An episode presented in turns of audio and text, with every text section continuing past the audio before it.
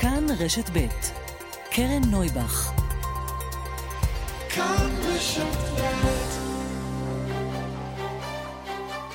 סדר יום עם קרן נויבך, תוכנית אקטואליה אחרת.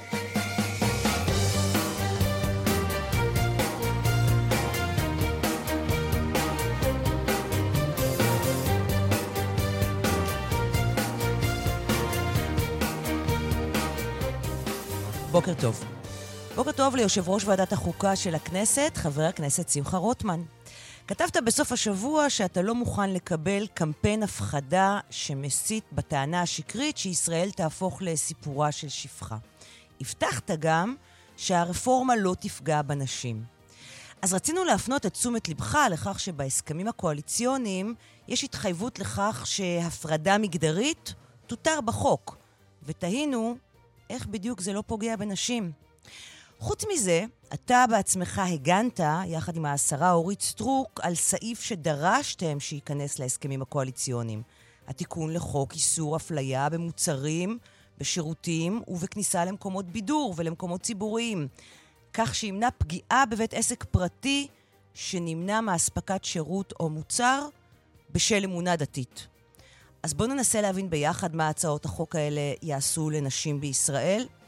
התיקון לחוק האפליה, למשל, יכול לאפשר לבתי עסק לכפות הפרדה בין נשים לגברים על בסיס אמונה דתית של בעל העסק, שככה זה צריך להיות. הוא יכול... יכול גם להעסיק רק גברים כדי למשוך לקוחות שלא מוכנים לקבל שירותים מנשים או בנוכחות נשים. נשמע מופרך? זה קורה כבר היום. שעות קבלה נפרדות בסניפים של קופות חולים בערים חרדיות.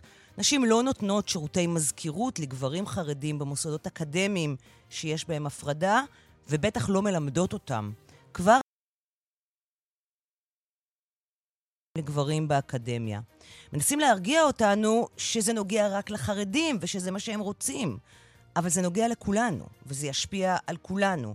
חרדיות, דתיות וחילוניות. אבל היי, אתם אומרים, זה בכלל לא חלק מהרפורמה, ההצעות חוק האלה שאת מדברת עליהן. אבל זה כל הקסם. אחרי שתחוקק התוכנית לשינוי המשפט והמשטר, כבר לא תהיה בעיה לחוקק את החוקים האלה. כי כבר לא תהיה ביקורת שיפוטית, ובג"ץ לא יוכל לפסול את החוקים, נניח על בסיס הפגיעה בחוק יסוד כבוד האדם וחירותו, או כל בסיס אחר. ועוד לא הזכרנו את הרחבת הסמכויות לבתי הדין הרבניים לנושאים אזרחיים, גוף שבו יושבים רק גברים אורתודוקסים כשופטים, ואת ההתנגדות להצטרפות לאמנת איסטנבול, למניעה ומאבק באלימות כלפי נשים ואלימות במשפחה. ההתנגדות הזאת היא סעיף 6 בהסכם הקואליציוני עם הציונות הדתית, המפלגה שלך, חבר הכנסת רוטמן. אז תרשה לנו לפקפק בהבטחה הזאת, שאתה תהיה זה שתגן על זכויות הנשים ושהרפורמה לא תפגע בנשים, ולא לסמוך עליך ועל הקואליציה שבה יש רק תשע חברות כנסת מתוך 64 שתגן על הזכויות שלנו. סדר יום של יום ראשון, שבת שיעית מחותמי עצומת הסייבריסטים, 120 פרופסורים בעד הרפורמה, נדבר עם אחד מהם, הפרופסור אשר כהן. האם יהיה לנו חינוך חינם מגיל שנתיים? מה קורה למדינה שמבקר המדינה שלה כמעט ונעלם? ואיך כל מה שקורה בחוץ משפיע גם על התרבות. האורחות מירית אושה מיטרני ועידית בן יאיר, בהפקה דנית שוקרון ידידיה ושירלי וייל, על הביצוע הטכני קרן בר.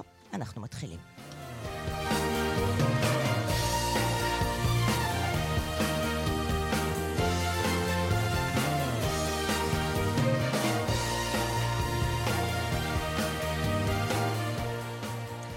בוקר טוב לזאב קם, כתבנו בכנסת.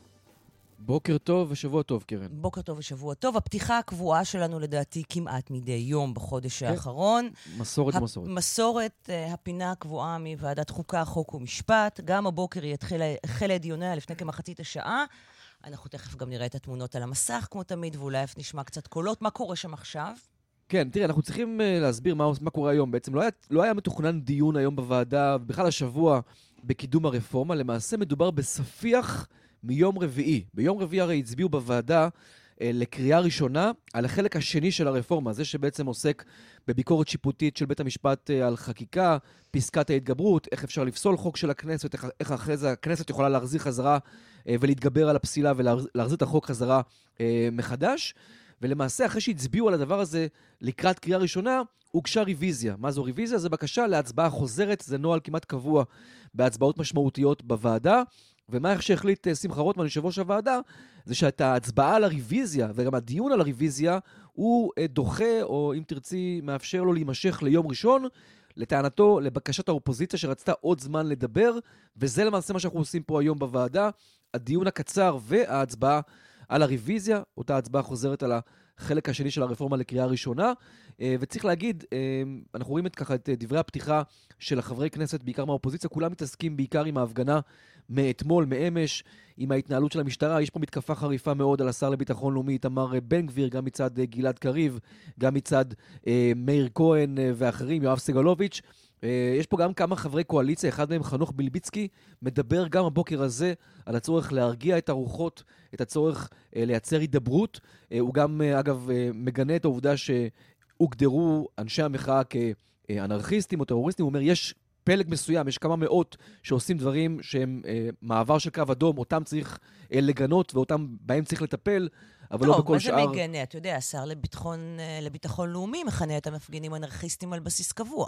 אם כי אני חייב להגיד להגנתו של השר בן גביר... זה ההודעות, הוא, אתה יודע, אנחנו... הוא לא מכנה את כל עשרות האלפים אנרכיסטים, הוא לא, מכנה את אלה ש... לא, הוא בוחר בפינצטה את אלה שהוא רוצה.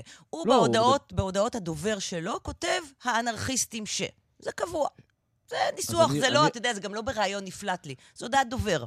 אני ראיתי באותה, בהודעת דובר שלו דווקא את האמירה שהפגנה זה דבר שרצוי ומבורך. מי שעובר על החוק, נגיד חוסם כבישים, אה, צמתים ראשיים, אה, תוקף שוטרים, הוא מוגדר כאנרכיסט, אבל לא נתווכח על הניואנס הזה, זה לפחות מה שאני ראיתי בהודעות אה, שלו.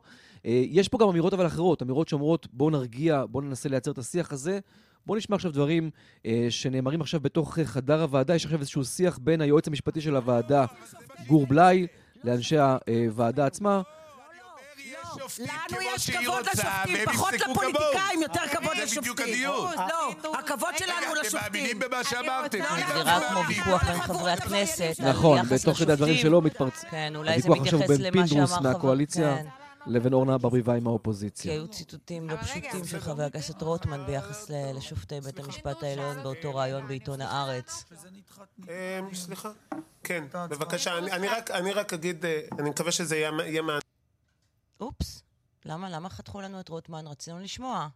מה קרה? שופט שמרן, מסתכל על לשון החוק, הוא אומר, אין לי שום סמכות לבטל חוק, נקודה סוף פסוק. למעט לפי חוק יסוד חופש העיסוק, או אולי, או אולי לפי, או אולי לפי, אה, לפי אה, ברגמן, לא נכון, חבר הכנסת קריב. מה יש לך? אבל זה לא נכון. אני, אני, היום שופט, לא היום שופט שמרן מסתכל ורואה את לשון החוק, ואומר אין לי סמכות למעט מכוח חוק, חוק חופש העיסוק, כן. ו, ו, אה, וחוק יסוד הכנסת, סעיף 4 המשוריין, כמו ברגמן וכו'. עכשיו, לראשונה בעצם, יהיה כתוב במפורש בחוק יסוד השפיטה. שלבית משפט יש סמכות אם סותר אה. בבירור חוק יסוד. עכשיו, אה, אבל אה, זה כאילו אין סמכות. אז גם שופט שמרן יבוא ויקרא את החוק ויגיד, אם אני סבור שמה שקורה פה סותר בבירור חוק יסוד, אני אמור להצביע. וגם, לכן השופט שמרן שמתייחס לחוק ולחוק היסוד ברצינות, זה מה שהוא יחליט. ולכן האמירה, מה יעשה שופט שמרן... לפי מה שאתה אומר, לא משנה איזה קונסטלציה, לא, אה, בית המשפט לא יוכל לפסול את החוק. לא, לא יודע, לא יודע איך הבנת את זה מה שאמרתי, אבל אם הבנת, אני מציע שהיועץ המשפטי ימשיך. בסדר, אני אמרתי משהו. זו הייתה קארין אלהרר מיש עתיד? כן, זה לב הוויכוח. רק נסביר. אנחנו נכנסנו עכשיו פה בדיוק ללב הוויכוח. נזכיר על פי נוסח החוק של הוועדה, הסמכות לבטל חקיקה של הכנסת תוגבל למקרים של פגם הליכי. או למקרים שבהם החוק שהעבירה הכנסת, נכון, סותר בבירור הוראה בחוק היסוד, שהרוב, כן, שנדרש לשינוי, או התנאים לפגיעה בקבועים בחוק היסוד, כלומר, בג"ץ יוכל לפסול חוק רגיל רק אם הוא סותר חוק משוריין ברוב מיוחד, או משוריין בפסקת ההגבלה.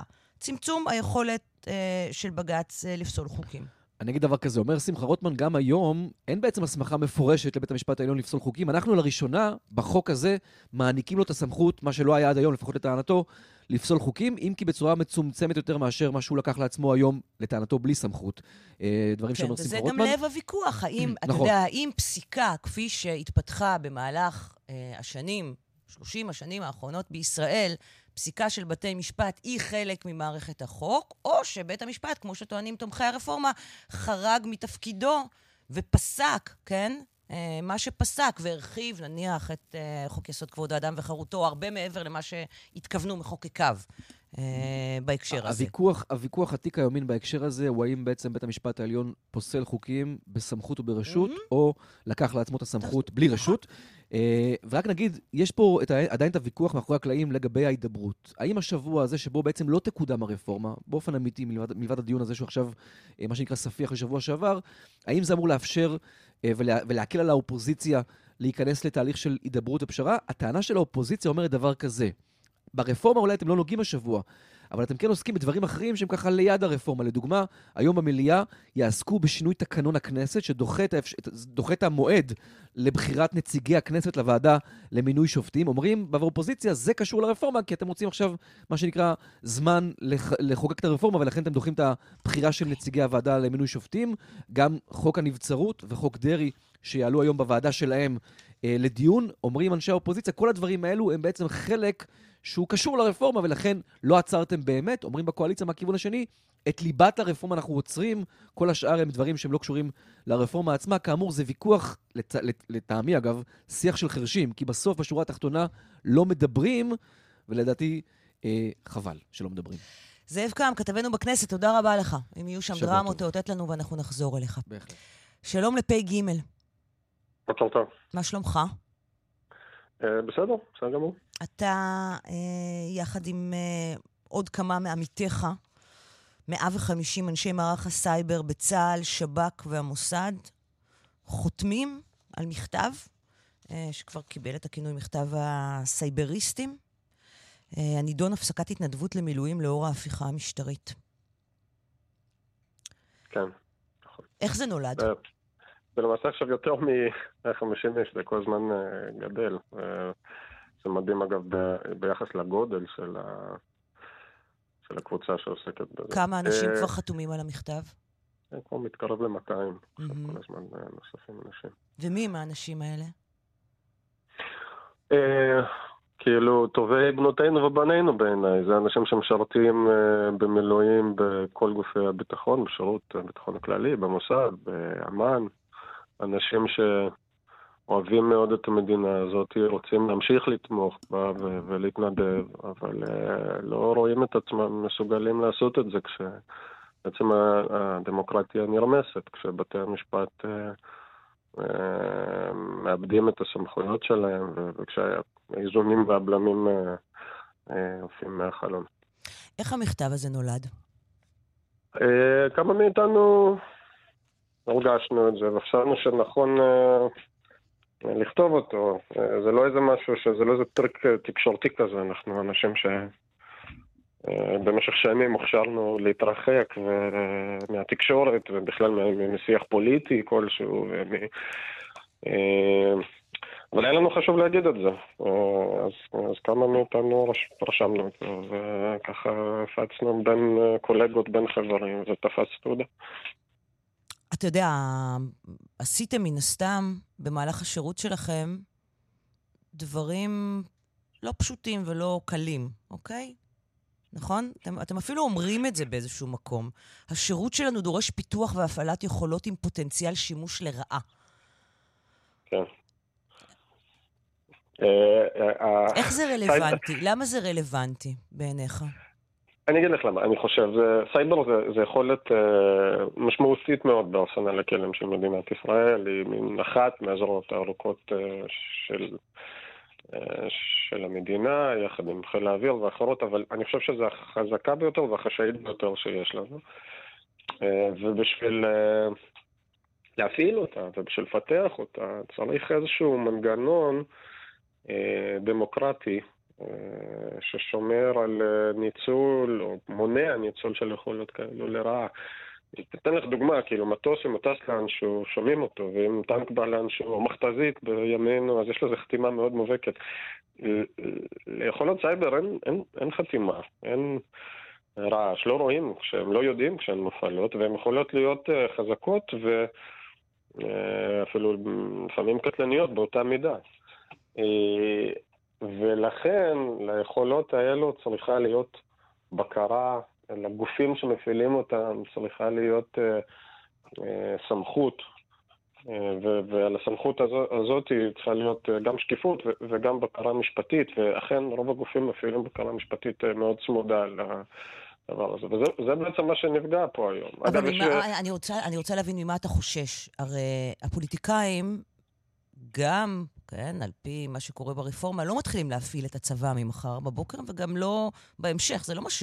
יש הפרדה בין הצבא לפוליטיקאים, לא? אתה, אתה, אתה חושש שמה, שהפוליטיקאים ינהלו את הצבא ויורו לו מה לעשות?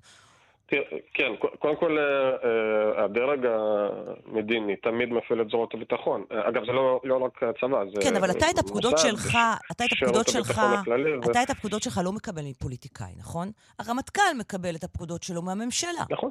נכון, אבל זה, זה, זה, בדיוק, זה בדיוק לב העניין. אגב, אף אחד לא יודע בדיוק מתי מופעלות איזה יכולות סייבר ואל מול מי.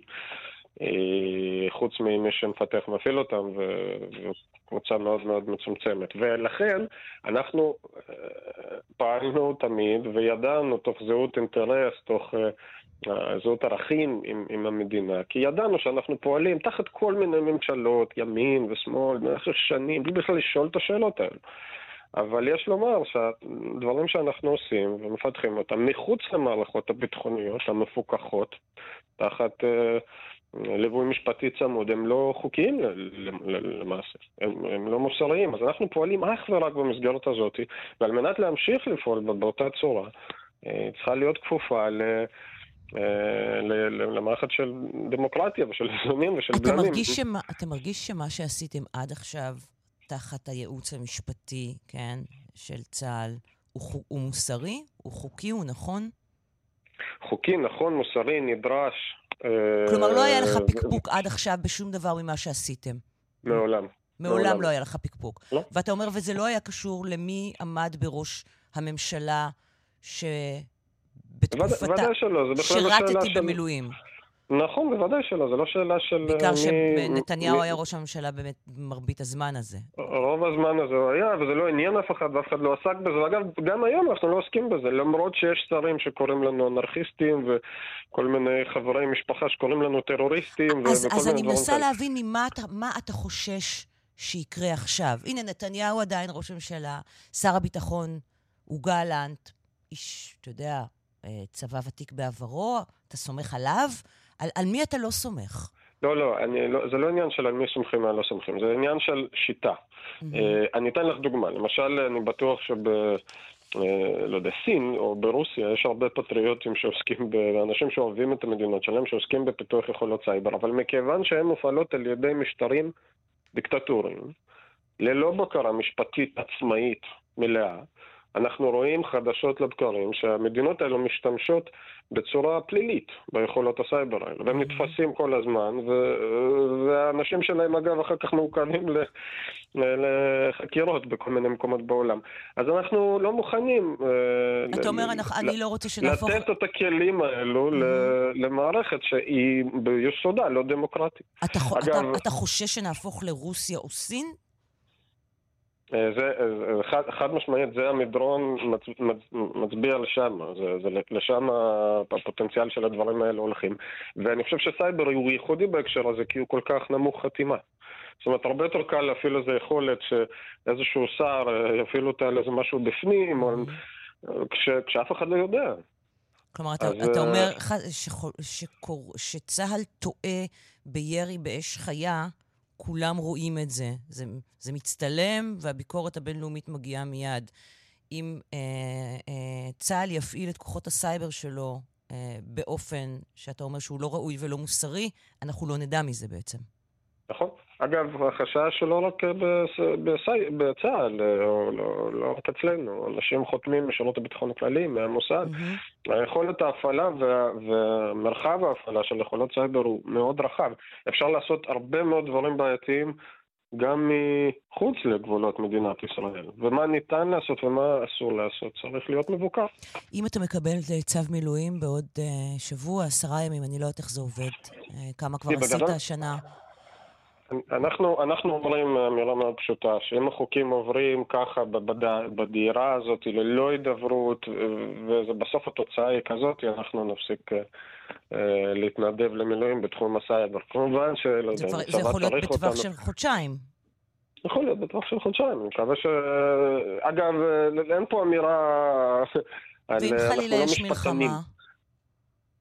סייבר מופעל לא במלחמות, זה, זה לא טנקים, סייבר מופעל ביום-יום, דווקא בין המלחמות. זה, זה, אף אחד לא יודע. Mm-hmm. במלחמה, את יודעת, כולנו נירתם, ושוב, אנחנו אנשים שלא יודע, אני שירתתי 13 שנים במערכת, באהבה, זו זכות אדירה להמשיך ו... ולעשות את זה, ואנחנו מאוד מקווים שנוכל. אנחנו מקווים שלא נגיע לנקודה הזאת, ש... שזה מה שנצטרך לעשות. קיבלת תגובה כלשהי? אתה, חושב, אתה מצפה ש, שנניח שישבו איתכם, שמפקדים שלכם, שהם היום קצינים אה, בשירות פעיל, שהרמטכ"ל, ש, ש, שידברו איתכם? או, ש, או שאתה, זה, זה לא... אתה מצפה שישכנעו אתכם? מה, מה אתה מצפה שיקרה? אני, לא, לא, אנחנו לא... בוודאי על הנושא הזה יש אנשים שמבינים טוב בצד המשפטי של זה. אנחנו מודיעים למפקדים שלנו שיש לנו בעיה, ואנחנו לא נוכל להמשיך להתנדב בתחום הזה. אה, כמובן שאנחנו, כל, כל דיאלוג שירצו לעשות איתנו אנחנו נעשה, אבל... אה, אתה לא חושב שזה לא, חציית לא, לא גבול ש... אתה לא חושב שזה חציית גבול שעלולה לפגוע בביטחון של המדינה, מה שאתם עושים? אני חושב שאנחנו, זה חד משמעית חציית גבול שעלולה לפגוע בביטחון המדינה, רק אני חושב שזה קורה מצידם של רוטמן ו- ו- וביבי ולוין, לצ- לצערי. אה, אנחנו מאוד נשמח להמשיך לעשות ככל יכולתנו לקדם אה, את היכולות של, של המדינה, אבל אנחנו פשוט לא יכולים לעשות את זה במערכת של מערכת דמוקרטית מלאה. עם בקרה משפטית מלאה, עם עצמאות בית המשפט העליון על... אה, שלא מעורערת, שלא מותנית באיזה דברים שהסבירות שלהם היא בלתי קיימת. בוא נגיד ברשותך שלום לכרמלה מנשה, הכתבת שלנו לענייני צבא, שגם הביאה את המכתב הזה שלכם אה, כאן אצלנו בפרסום ראשון. שלום כרמלה. שלום. אה, עד כמה מוטרדים במטה הכללי, קצינים בכירים, מהמכתב ש... פ' כאן חתום עליו, ושראינו מכתבים דומים לו בשבועות האחרונים? אני, אני, אני אהיה קיצונית ואני אומר חרדים. אני חושבת חרדים, והם היחידים שחרדים. אנחנו שומעים את פאבל ורואים את חוסר האמון המוחלט, את החשש מהמדרון החלקלק, חשש של כוחות באמת הכי טובים של מדינת ישראל, שאין לנו, שאין לנו אחרים. אה, ו- ו- וזה מה שצריך להדאיג, ומה שעוד צריך להדאיג, ומדאיג מאוד, אני חושבת, את uh, המערכות, זה, אנחנו נמצאים כאן uh, כאשר האיום האיראני הולך ונעשה מוחשי יותר, uh, בעוד שאין ספק שאני מאמינה שברגע האמת, uh, בחורינו המצוינים, מה שנקרא שלדק, 669, יהלום, uh, דובדבן, כל האנשים האלה יתייצבו, אבל... בימים האלה אנחנו איבדנו את, הלכיס, את הלכידות, את החוסן הלאומי של העורף שעלול לשאת בעיקר הנטל. המלחמה הבאה תהיה מלחמה שבה העורף יהיה שחקן מרכזי. אם ההנהגה הזאת לא תשנה בדחיפות את המרוץ המטורף והבוטה להפיכה הזאת, המשפטית, המשטרית, שקורעת את העם, מדינת ישראל תתקשה לעמוד ברגעי המבחן האלה. ואני אומרת את זה, ואמרתי את זה, ואני אחזור ואומר את הדברים האלה. מתייחסים אל הביטויים האלה, אנרכיסטים, טרוריסטים, הם מיותרים. צריך לקום ולעשות דבר. מדובר באנשים שעשו דבר או שניים בחיים שלהם, ו... הרמטכ"ל אמר דברים, ומפקד חיל האוויר אמר דברים חדים הרבה יותר כי הוא מוטרד. הוא אומר, אך אתם הקרבתם, מקריבים, עד כדי אה, חיים. לא אתן לצייר דמותכם באופן לא הוגן. אני מחויב לכשירות חיל האוויר, נחוש לשמור על, אה, על כך אה, מכל אה, משמר. החיל שלנו אסטרטגי בעוצמתו של צה"ל. יש מפקד חיל האוויר, מבין מה קורה בשטח, שומע את האנשים, אומר, אני מודע וקשוב לאתגרים ולקשיים. הציפייה שלנו שתמשיכו להגיע לטייס. אין לכם תחליף. צה"ל וחיל האוויר פועלים על פי אמות המידה המוסריות. אתם מגני הארץ, אנשים יקרים. אה, ככה אומר מפקד אה, חיל האוויר שהוא מדגיש בפניהם, בחרתי לפנות אליכם באופן אישי, לכל אחד ואחד מכם, אנשי המילואים של חיל האוויר, חבריי אתם. אה, כן, אני, כן, ברור ונוקב. ומותח ביקורת על העניין שבעצם, לא מותח ביקורת, אבל מסביר כמה חשוב לו שישמעו שהם חשובים, ואין כאן זלזול, כמובן להפך. כן. הזלזול okay. הזה ה... של, של אותם, אה, של פוליטיקאים, אה, ילך וידרדר, ואנחנו כבר במדרון חלקלק. אני מאוד מודה לש... את רצית להגיד עוד, עוד מילה? פ"ג? לא, אני שואלת את פ"ג לא, שאיתנו על הקו. אני מסכים מאוד עם כרמלה, אני חושב שהחשש האמיתי הוא מהדחיקה הזאת של אנשים שמחויבים למדינה בכל הרמה חברינו. אנחנו רוצים להמשיך לתרום, לעשות את זה באהבה, אבל זה חייב להתבצע תוך... מסגרת שהיא דמוקרטית. אני מאוד מודה לשניכם. כרמלה מנשה, הכתבת שלנו על ענייני צבא, שהביאה את המכתב הזה, שכאמור, אתה אומר כבר אה, למעלה מ-200 איש חתומים עליו. הבאנו, כולם הביאו, האמת היא שכולם אוקיי. עוסקים בזה, ואני חושבת שזה חשוב שאנחנו העיתונאים, אה, שלא נעמוד מן הצד. אנחנו, זה רגע מבחן גם של העיתונות. אני חושבת ש... אנחנו צריכים להגיד את הדברים, ואני חוזרת ואומרת, הכל בסוף נרשם בדברי הימים של ההיסטוריה. כרמלה מנשה, כתבת לנו צבא, תודה רבה לך. פ"ג מחותמי עצומת הסייבריסטים, כאמור, אה, מכתב שחתומים עליו אנשי מערך הסייבר בצה"ל, שב"כ אה, והמוסד. תודה רבה גם לך.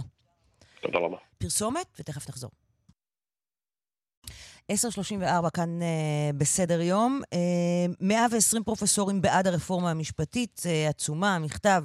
אנחנו שטופים הרי בעצומות ומכתבים מכל צד. Uh, זה, זה, זו, זה מכתב שפורסם גם הוא בימים האחרונים. אנחנו החתומים מטה, אנשי האקדמיה הבכירים, רואים לנכון להביע את דעתנו כדלהלן. רפורמה מקיפה במערכת המשפט היא חיונית עקב המהפכה החוקתית שהוביל פרופסור אהרן ברק, אשר הפרה את האיזון בין הרשויות בישראל. אנחנו אומרים שלום לפרופסור אשר כהן, אה, המחלקה למדעי המדינה, אוניברסיטת בר אילן, אחד מהחתומים על המכתב שלום, הזה. בוקר טוב. שלום וברכה, בוקר טוב. אה, איך המכתב הזה נולד? אה, תראי, אני לא מהמארגנים, אבל הוא נולד, נדמה לי, בפרופסורים לחוסן מדיני. יש גם אה, פרופסורים מהצד הזה ומהצד הזה, נדמה לי שזה נולד אה, ביוזמה שם. ממני ביקשו לחתום, וחתמתי, אחרי שראיתי את הנוסח כמובן. למה אתה חושב שהרפורמה המשפטית נדרשת? היא נדרשת בגלל שהופר האיזון בין הרשויות בישראל. בניגוד למה שאומרים המתנגדים, שזה יפר את האיזון, כל מה שזה יעשה זה יחזיר את האיזון שהיה פה פעם, אגב, אני אומר. הדמוקרטיה לא התחילה בימי אהרן ברק, והיא לא התחילה במהפכה החוקתית. היא הייתה פה קודם, אגב, היא גם כללה הגנה, והגנה יפ, יפה מאוד על זכויות. ובעצם אם מישהו, אני קורא לזה רפורמה משפטית, אם מישהו מתעקש לקרוא לזה מהפכה, רק שיזכור דבר אחד, זה מהפכה נגד משפטית. כלומר, אתה רוצה להחזיר את המצב המהפכה... לפני 1990. כן. אתה היית מבטל למשל את חוק זכויות uh, כבוד האדם וחירותו? אה, לא, לא מהבחינה הזאת. אני מדבר על זה מהבחינה הזאת שבית המשפט לקח לעצמו את הסמכות. כבוד האדם וחירותו, אפילו הייתי מוסיף, הייתי מוסיף זכויות. אין לי, אין לי בעיה. להעניק זכויות, ברור, אגב, זה גם כן... לא, אבל הנה, זה, זה, זה, זה למשל נקודה נורא מעניינת. כי הרי בית המשפט, אה, יש מיני זכויות שאינן מפורטות בחוק זכויות כבוד האדם וחירותו, ולמעשה נכון. הן קיימות על בסיס פסיקות של בית המשפט שהרחיב כן. את החוק. אגב? אבל הכנסת לא... הכנסת לא טורחת, וגם אוקיי. ברפורמה נכון. לא אומרים בוא נרחיב את זה, כי הרי ברור שאם היו מרחיבים את החוק, בית המשפט איך- לא היה צריך להגן על הזכויות. אם היה מתנהל פה דיון כמו לפני כל קבלת חוקה בהרבה מדינות אחרות, היו דנים בהכל. עכשיו, הצ- אף אחד שלא יצפה שידונו בהרחבת הרשימה, כאשר כולם יודעים כבר, בוודאות, מוכח, שגם בלי שום כתיבה, ולפעמים גם, לפעמים זה אפילו נגד החוק, בג"ץ גזר כבר את השוויון אלף ואחת פעמים בכל מיני אה, אה, דברים וכן הלאה. אז עוד עכשיו, אז זה לא הנקודה. הנקודה היא לא אה, אה, מה יהיה כתוב ומה לא יהיה כתוב, למרות שהיא חשובה לדיון ציבורי, אלא מה נעשה בחוק הקיים. אגב, כל הזמן אומרים המהפכה החוקתית. זה לא רק המהפכה החוקתית. אנחנו לא עוסקים, לא הולכים לעסוק רק במהפכה החוקתית, והאם חוקי היסוד כן חוקה או לא חוקה, וייפסלו חוקים. אנשים שוכחים שהאקטיביזם השיפוטי מורכב מהרבה דברים אחרים. אף אחד לא מדבר על התערבות במדיניות הממשלה. כולם, הרי לא לשכוח, בג"ץ נולד בשביל להגן על זכויות. ואגב, בג"ץ הגן על זכויות לפני שהוא היה אקטיביסט, ולא נחזור לכל הבג"צים שהיו. אתה מסכים עם מה שאומר. עם מה שאמר חבר הכנסת שמחה רוטמן, למשל, על עניין המיגון בשדרות, אה, שזה בעצם הייתה טעות, שבג"ץ לא היה צריך אה, להגן על הילדים האלה. או על העניין של כן. ניתוקי חשמל, שבג"ץ לא היה צריך להוציא את הכסף הזה. אם אנחנו, אם אנחנו רוצים להתחיל להעלות כל מיני סוגיות, התשובה היא כן. מדיניות ממשלתית, תראו, אני רוצה להגן על זכויות ואני רוצה שבג"ץ אכן יעשה את תפקידו ויגן על זכויות. אבל כאשר הוא מתחיל להתערב במתווה הגז, ואני מזכיר לכם את הכותרות שהיו, כמעט מתווה הגז בוטל. מה לזה ולזכויות? אי לא, אבל סליחה, התמונה- סליחה, בג"ץ הגן במתווה הגז, הוא, כן. הוא, הוא נכנס לסעיף הספציפי שנתן להם הגנה, חסינות מפני שינוי במ- במבנה, כן? במשך 15 קרן, שנה. זה קרן, היה הגנה על איזה- הציבור מפני בעלי הון. קרן, איזה חקיקה שמבצעת, או איזה מדיניות של הממשלה לא כובלת את הממשלה הבאה. באמת, למשל עכשיו, כשבממשלת מעבר החליטו על קביעת הגבול, זה לא כובל את הממשלה של נתניהו עכשיו. זה טיעון מוב... אבל, אבל יש לי שאלה, בוא, בוא נניח שאת צודקת. מה לבית המשפט ולזה? זה לא עניינים של זכויות. כלומר, אתה אומר, ברמה העקרונית, אני לא רוצה שבג"ץ ייכנס למקומות האלה. אני רוצה שבג"ץ קודם כל יגן על זכויות, מצידי אפילו שירחיב את נושא הזכויות, אבל לא יכול להיכנס למדיניות ממשלה שלא קשורה בכלל לזכויות. ולכן אני שואלת רגע, רגע, שוב. אבל זה מגיע, זה מגיע בחבילה, צריך להבין את החבילה. זה מגיע גם בחבילה של הרחבת זכות העתירה, ואז מה קורה? נורא פשוט, ארגונים שלא הצליחו בבחירות, מקדמים את האג'נדה דרך בית המשפט, כשזה לא קשור בזכויות. אני עכשיו לא מדבר כשמגישים בג"ץ על זכויות, אני מדבר עכשיו לקידום אג'נדה פוליטית. הוא מגיע ומקבל מבג"ץ צעד, כי כולם יכולים לעתור. אגב, אתה לא רוצה שכולם יוכלו לעתור. ברור. ברור, אם יש לי ארגון פוליטי, שאני יודע שהוא פוליטי, והוא בא לקדם מה אג'נדה... זה ארגון פוליטי, נניח? ארגון פוליטי, אחד שחושב בגלל הנושא של הסביבה, מגיע להקצנה ואומר לי להשאיר את הגז באדמה. זה ויכוח שעניינו במערכת מה זה הפוליטית. פוליטי? זה ארגון, אתה יודע, זה אני- ארגון עם תפיסת עולם. מה זה פוליטי? אה, זה- זה מאה ארגוני- אחוז, זה- בו- לא רק. תפיסת עולם, אני ארחיב ואני אגיד לך, זו אפילו תפיסת לא, עולם כי אנחנו- לגיטימית. כשאנחנו מדברים פוליטי, לא. אנחנו בדרך כלל מדברים על מפלגתי. פול- לא, אתה יודע, פוליטי זה... אז זה- אני- מרחיב את זה לפוליטי. יש אבל ארגונים לכל, עם אתה תפיסת עולם שרוצים... ל-NGOs יש תפיסת עולם, זה מהותם. אוקיי, אבל יש לי שאלה, אם ה-NGOs רוצים להשפיע, מה פתאום שבית המשפט יהיה המקום להשפיע את המדיניות הזאת? הרי אם הוא בא ואומר אני מגן על זכויות, אוקיי, בוא, בוא נדון בזה. זכויות זה בדיוק תפקידו של בג"ץ. אבל לה- להוציא או לא להוציא את הגז מהאדמה, ברור, זו עמדה לגיטימית, אלא מה? תקימו מפלגה, תקימו מפלגה, שיקימו מפלגה להשארת הגז באדמה. טוב, הגז, ו- די. די לחזור על, על אז השקר אוקיי, הזה, אז כי, נלך- כי הגז לא? הושאר באדמה, הגז הוצא. הרבה לפני כן, מוצע עכשיו, יוצא אחרי זה. בסך הכל היה כאן ניסיון להגן על האינטרסים הכלכליים של הציבור. אבל אני רוצה לשאול אותך רגע על אה, הפרדת אה, רשויות. הרי אתה פרופסור למדע המדינה. כן. ואחת הטענות שמועלות כאן, שהרפורמה הזאת אה, לכאורה, כן, אמורה לחזק את הרשות המחוקקת, אבל היא לא, לא מחזקת את הרשות המחוקקת, היא מחזקת יותר מכל את הרשות המבצעת ואת הממשלה. וכל אה, רוב קואליציוני שיהיה לה, והשאלה אם זה מטריד אותך, או שאתה אומר, לא, זה בסדר, זה, אין זה, בעיה עם זה. זה, מט- זה מטריד אותי, מאוד אני לא רוצה שיהיה להם את הסמכות לעשות מה שהם רוצים כמו שטוענים המתנגדים, אבל אני רוצה לתת לך דוגמה. פסקת ההתבגרות, ולהראות לך איך הכנסת עובדת בצורה אחרת, וזה לא נכון שכאשר רק ייתנו לה את הסמכויות, הופ, תתחיל השתוללות. בוא ניקח את פסקת ההתגברות. היא קיימת מ-94 בחוק. עשר שנים אחרי שהיא התקבלה, אגב, היא התקבלה בהמלצת ברק ועם הניסוח שלו, אבל אה, אה, אהרון ברק, אבל נעזוב את זה. כשהוא מגיע לדיון בוועדת החוקה, אה, מיקי איתן אומר לו, הנשיא ברק, זה נכון שהכנסת לדעתך הייתה מרוסנת ולא השתמשה בזה? אהרון ברק אומר, אני מסכים. הכנסת, אחת הבעיות בוויכוח הנוכחי, שכל, יש איזה דימוי, הכנסת תקבל פסקת התגברות והיא מיד תתחיל להפעיל אותו. זה לא עובד ככה. בכנסת יש גיוון, בכנסת יש הרבה פעמים, אני, אני מציע להסתכל אפילו על החוקים האחרים שמישהו ניסה בקואליציה להרים, יש מערכת שלמה של לחצים שמורידה את זה. מישהו ניסה להעביר חוק מטומטם על הנושא של לבוש בכותל. תוך שעתיים זה ירד. למה? כי יש כל מיני לחצים. על הכנסת עובדים, עובדת מערכת שלמה של לחצים, וכל מי שמדמיין שאם רק תהיה פסקת התגברות, הוא יתחיל להתגבר פה, אה, אה, כל שני וחמישי יהיה דיון על פסקת התגברות, זה פשוט לא יהיה. מערכת לא עובדת ככה. במקרה הזה, יש לנו גם הוכחה. יש לנו עשר שנים עם פסקת התגברות שלא הופעלה. היא לא הופעלה בכלל. כלומר, אתה, אתה מאוד רגוע, כן, שלא ייעשה שימוש מופרז, כוחני, דורסני, אני לא מאוד, אני ב- לא... באלמנטים, אה, בארבעת הרגליים על... אה, של הרפורמה המשפטית. זה לא אני מאוד רגוע, אני הרבה יותר רגוע מהמתנגדים, אבל אני, מה שיותר חשוב, שכאשר יתברר שאכן משתמשים בכוח שניתן להם בצורה מופרזת, וכל שני וחמישי מפעילים את פסקת ההתגברות, ו... פוגעים בזכויות, no, אני מבטיח לך, קרן, שאני אהיה לידך בהפגנות, בסדר? כן, אבל אתה יודע, אז כבר יהיה מאוחר מדי. לא, לא יהיה מאוחר. לא התנתקות, לא, לא, לא, לא, לא. התנתקות זה בלתי הפיך. כל מה שאנחנו עושים עכשיו זה הפיך. מחר תהיה כנסת חדשה, מחר יהיה הרכב חדש. או שכן או שלא, או שכבר יעבירו חוקים שאתה יודע, שיהפכו את ההפגנות האלה ללא רלוונטיות, כי כבר... נו, באמת, נו, עכשיו חזרנו לנושא המופרך של מי יגן על הג'ינג'ים. יש לי שאלה... לא, זה לא הג'ינג'ים, אני אגיד לך למה זה לא... אתה יודע מה? זה לא מי יגן על ג'ינג'ים. זה מי יגן למשל על אנשים. ושחבר הכנסת שמחה רוטמן, שהוא זה שמציע את אה, תיקון חוק האפליה, ושבהסכמים הקואליציוניים של מפלגתו, כן, דורשים להתיר הפרדה מגדרית בחוק. אומר, אנחנו לא נפגע בזכויות נשים.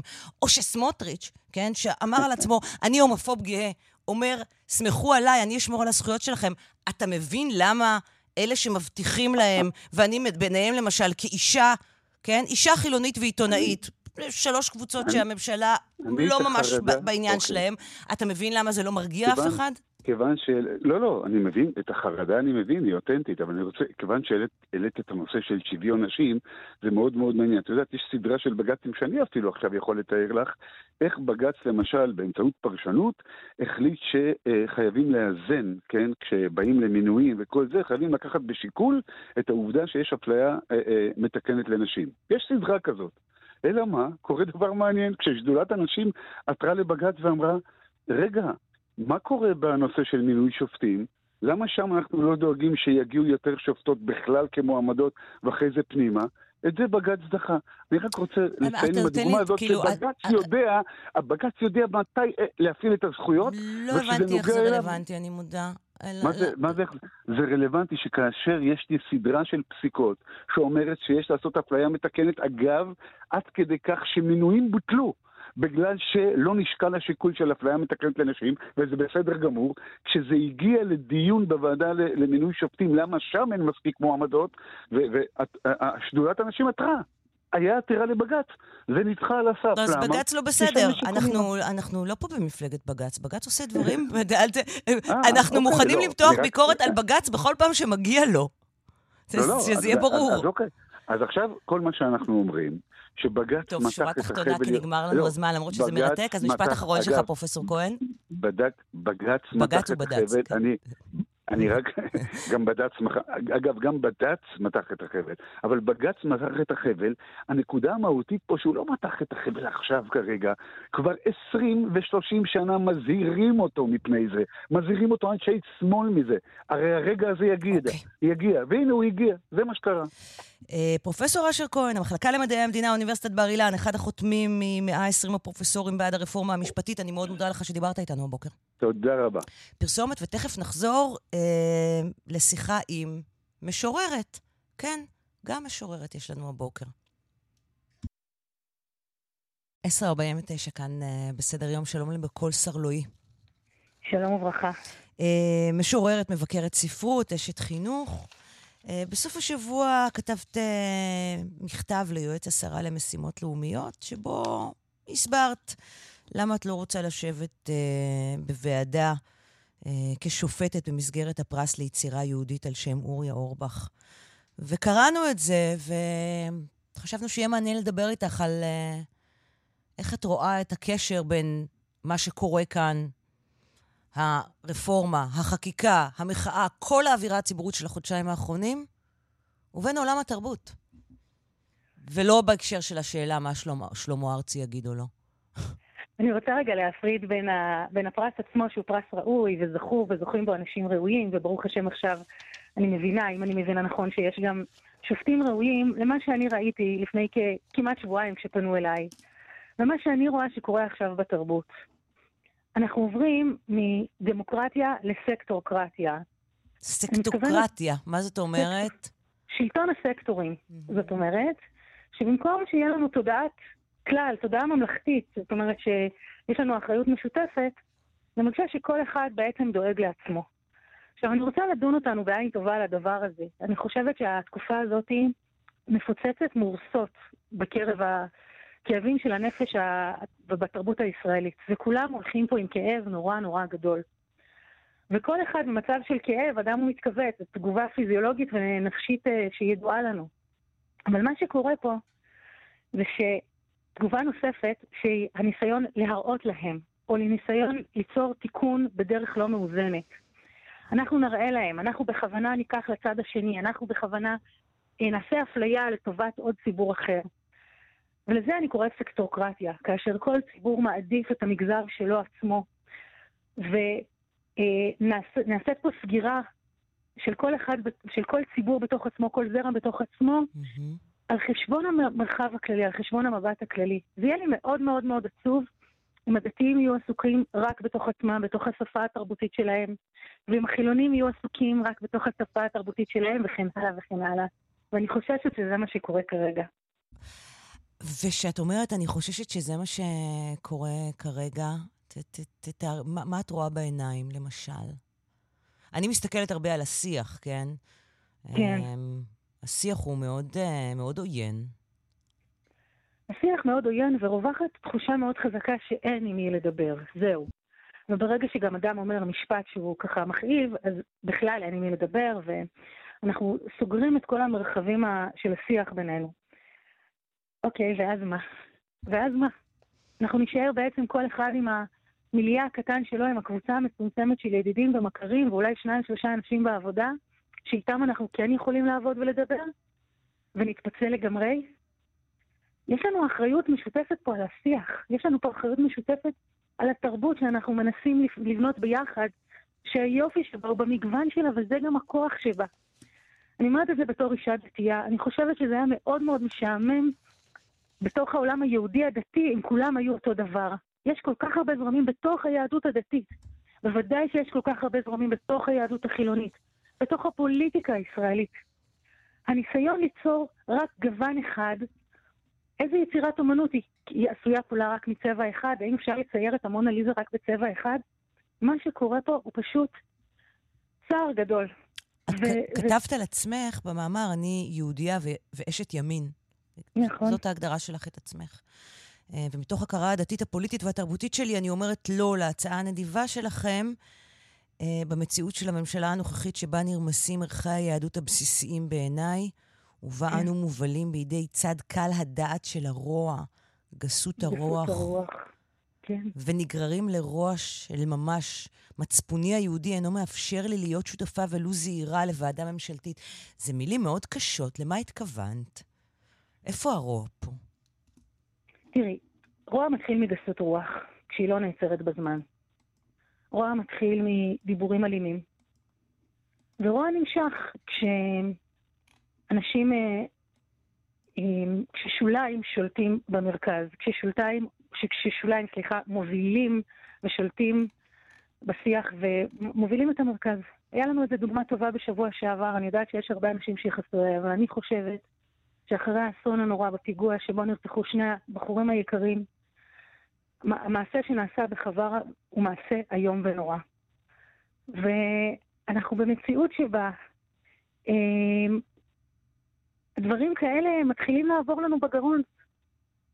אבל זה לא מתחיל שם, זה מתחיל כאשר יש חבר כנסת שמעלה סרטונים מבישים ממליאת הכנסת, שזה מקום שאני אומרת, ריבונו של עולם, אלפיים שנה חיכינו שיהיה לנו אפשרות ליצור שלטון מרכזי, לזה ציפינו, לזה חיכינו. לגסות הרוח הזאת, שמי שצועק יותר חזק מקבל יותר לייקים. אומנות זה מקום שמנסה ליצור משהו עדין, ליצור משהו מורכב. המטרה היום היא לנסות לבטל את המורכבות, ליצור משהו שהוא או שחור מוחלט או לבן מוחלט. אסור לנו ליפול בזה. אנחנו מאבדים ככה את השפה ואת העידון שבנו ואת האנושיות שבנו. והאומנות הזאת שאת מדברת עליה, שמייצרת את המשהו המורכב, גם דורשת הרבה מאוד קשב. דורשת נכון. לשבת בשקט ולהקשיב. קשב זאת אולי אחת ה... ה... המטלות הנפשיות הקשות שיש לאדם. לא, לא לחינם רבים מאיתנו סובלים היום מהפרעת קשב. Hmm. אני זוכרת שאחד הלקחים שהיו לי מהתקופה שאחרי רצח רבין, אני הייתי בת 12 כשרבין נרצח, ושפתאום הבנתי שאני מימיי לא דיברתי עם אדם שהיה שונה ממני, זאת אומרת שהיה חילוני או שמאלני. ואני אומרת, זוכרת אותי יושבת באוטובוס ומקשיבה לאנשים בשיחות שלהם. גם אם הם אמרו דברים קשים, גם אם בכיתי אחר כך, כי רציתי לשמוע. כי אמרתי, לא יעלה על הדעת שאני חיה בתוך קהילה מסוימת, בתוך עולם מסוימת, בתוך עולם מסוים, ואני לא מכירה את השפה, ואני לא מכירה קולות של אנשים אחרים. אני רוצה לשמוע. ואני מאמינה שהקשבה היא דבר מרפא. לכולם יש סיפור. אנחנו אף פעם לא יכולים להיות בגסות רוח כשאנחנו מקשיבים לסיפור של מישהו. והסיפור שלנו, אם לא נהיה עכשיו בקשב ובלב פתוח, הסיפור שלנו ילך וייפרם. אם נקשיב רק לעצמנו, אנחנו גם נאבד את היכולת לשמוע את הקרובים לנו. כן. והנה בסוף השבוע הזה עולות עוד כל מיני הצעות ועולים רעיונות להיפרדות וקנטונים, ואני מודה שזה די שובר את ליבי לראות אותם. כן. בקול סרלואי, משוררת, מבקרת ספרות, אשת חינוך, אני מאוד מודה לך שדיברת איתנו הבוקר. תודה. אה, אני רוצה לסיים את הדברים שלי בשיר של חנן יובל. אוקיי. החיפוש אחר היפה והקדוש, שניהם ביחד בצירוף אחד, בקישור אחד. זה היה החלום של עדי. לעבור אל מעבר לגבולות של הפנומן אל המהות. אל המקום שבו הדברים, הדברים הללו אינם עוד שני דברים שונים, אלא ההוויה אחת המתאחדת בנקודה אחת. זאת התפילה שלי בימים האלה. בקול סרלואי, תודה רבה לך. תודה, תודה. רבה. אמן. Uh, סיימנו עם המילים הכל כך יפות האלה והכל כך לא אופייניות לימים האלה. פרסומות חדשות ותכף חוזרים.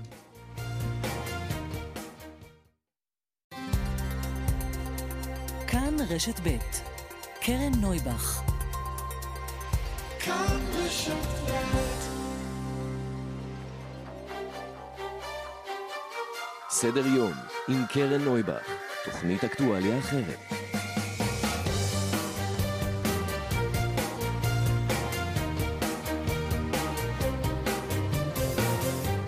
בוקר טוב, 11 ו-4 דקות, שעה שנייה של uh, סדר יום. תכף נדבר כאן על תקציב המדינה. זוכרים? עבר לפני שבוע, מה אנחנו יודעים על התקציב? האם יהיה למשל חינוך חינם או חינוך מוזל מגיל שנתיים? תכף יהיה כאן שאול אמסטרדמסקי.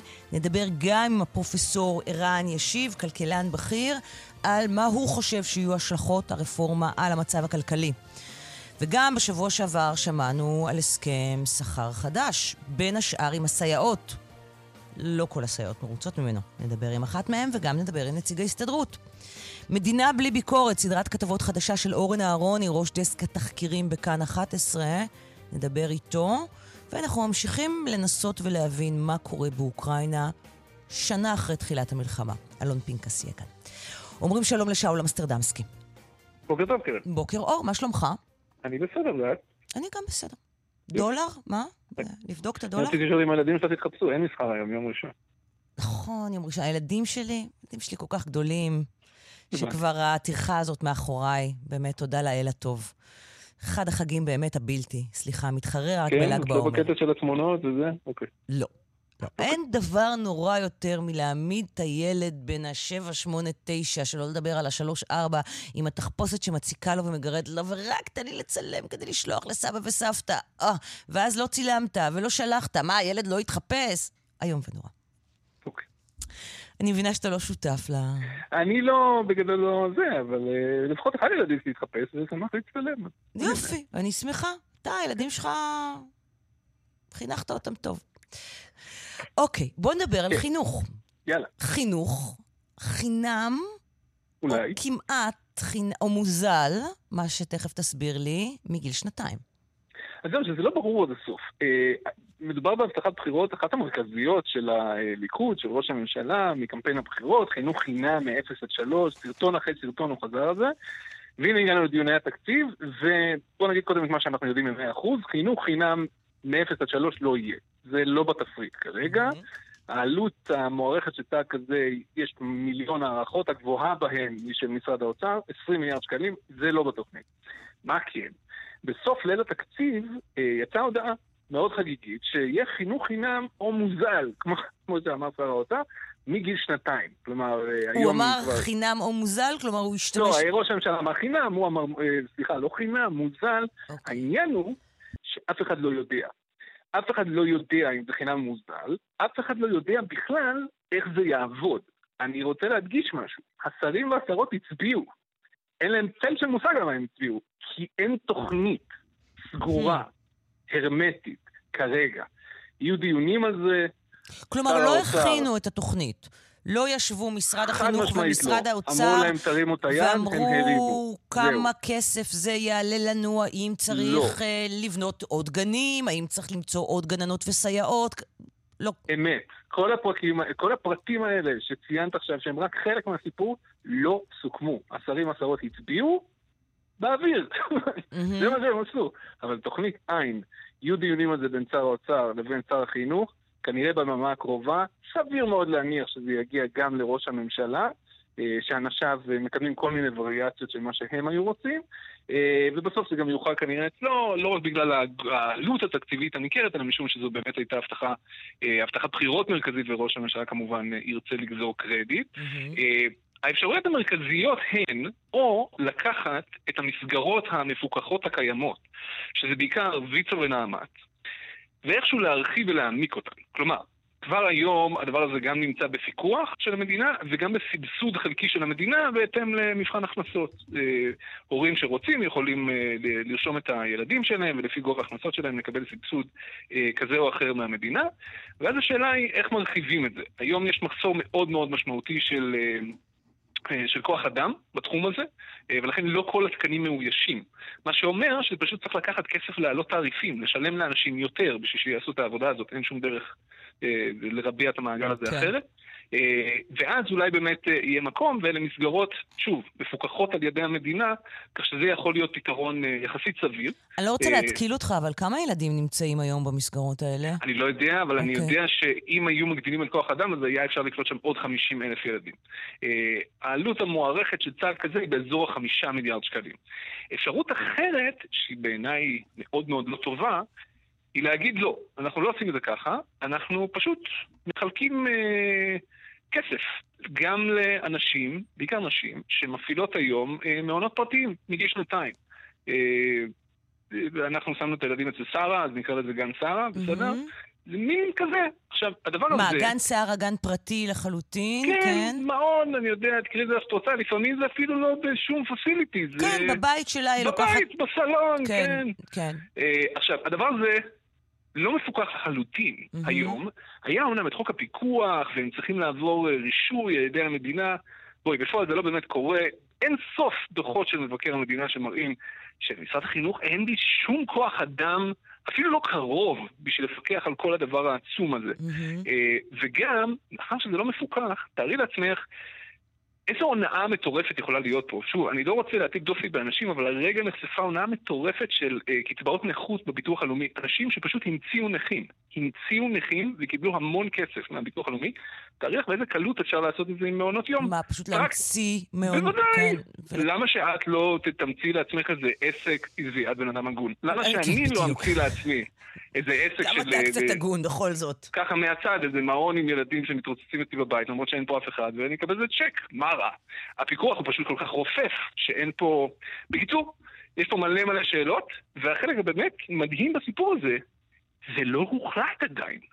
זה סתם, זה פייק. עכשיו, זה לא יכול להיות ככה, כי הישיבה הזאת שבה מאש- מאשרים את תקציב המדינה, זה, אין לזה מועד ב', כאילו, עכשיו יהיה, כי אין ברירה, אבל זה לא אמור להיות ככה, זה אמור להיות לוחות אה, זמנים מאוד מסודרים, שאחרי שמאשרים בממשלה, אז יושבים ומנסחים הכל כמו שצריך, ומביאים לכנסת, ששם יהיה הדיון הציבורי, כי הכנסת היא המחוקק, היא המפקחת על הממשלה.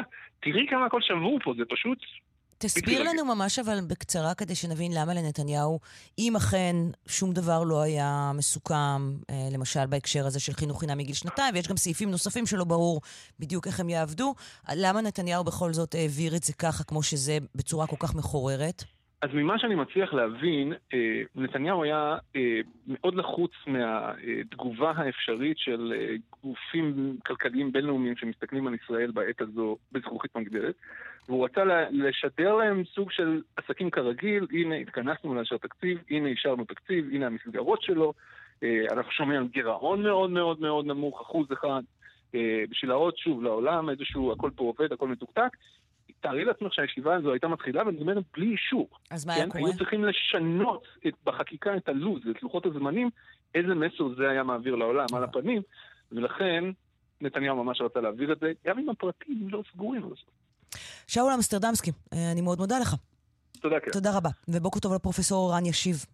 בוקר טוב. פרופסור לכלכלה באוניברסיטת תל אביב, חבר במרכז למקרו-כלכלה ב London School of Economics. יש ויכוח בין תומכי הרפורמה, שאומרים, למשל, אה, בחלק מהניירות של פורום קהלת, יש התייחסות במשפט שאומר שהרפורמה תחזק את הכלכלה, מכיוון שהיא אה, תייצר רגולציה יותר ברורה ותנאים יותר ברורים בשוק.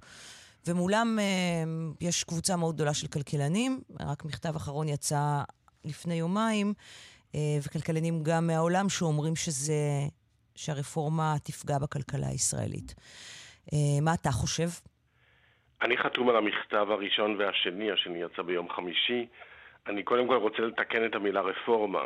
אני לא מוכן להשתמש במונחים שג'ורג' אורוול היה חתום עליהם, אלא מדובר בהפיכה משטרית, ואני רוצה לתאר תסריט מאוד מדאיג אה, לגבי מה שקורה בניתוח של כלכלה פוליטית. אני תופס את, ה, את מה שקורה פה כ, כדבר הבא, מנהיגים של כמה קבוצות, ואני רוצה להדגיש את המילה מנהיגים, לא הקבוצות עצמן, הצליחו להגיע לתיאום ביניהן דרך אדם אחד, אדם מתאם, כך שהן הולכות לחולל שינוי מאוד מהותי גם במשק הישראלי ובכלל במדינת ישראל.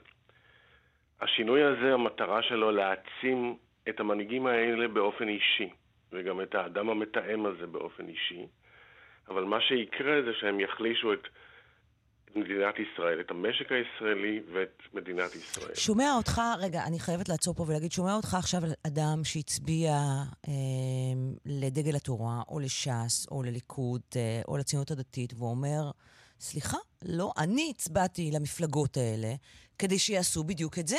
אני רוצה שהם יעשו את זה, שהם ייקחו לעצמם את הכוח שבמשך השנים לא היה להם, כי הם היו בממשלות אה, לא מספיק ימניות, ויישמו סוף סוף את מדיניות הימין, שבה אני תומך ורוצה לראות אותה מיושמת מזה שנים. כן, זה נכון. האדם הזה מצביע ונותן את אה, אה, קולו, וכך יש להם 64 חברי כנסת. זה נכון, ונכון ש... חלק לא קטן ממה שהם עושים גם מייצג את אותם מצביעים שהצביעו בשביל 64 חברי כנסת. אבל אני חושב שהמטרות של המנהיגים האלה, או של הפוליטיקאים האלה, הן אישיות, קודם כל. הם קודם כל פועלים לקדם את עצמם.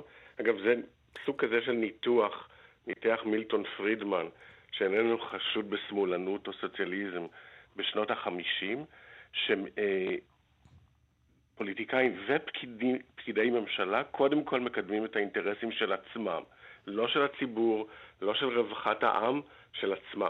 אתה אומר את זה נכון באופן שבדרך- גורף, אז אולי, יודע, אולי זה נכון לגבי ממשלות ישראל לדורותיהן.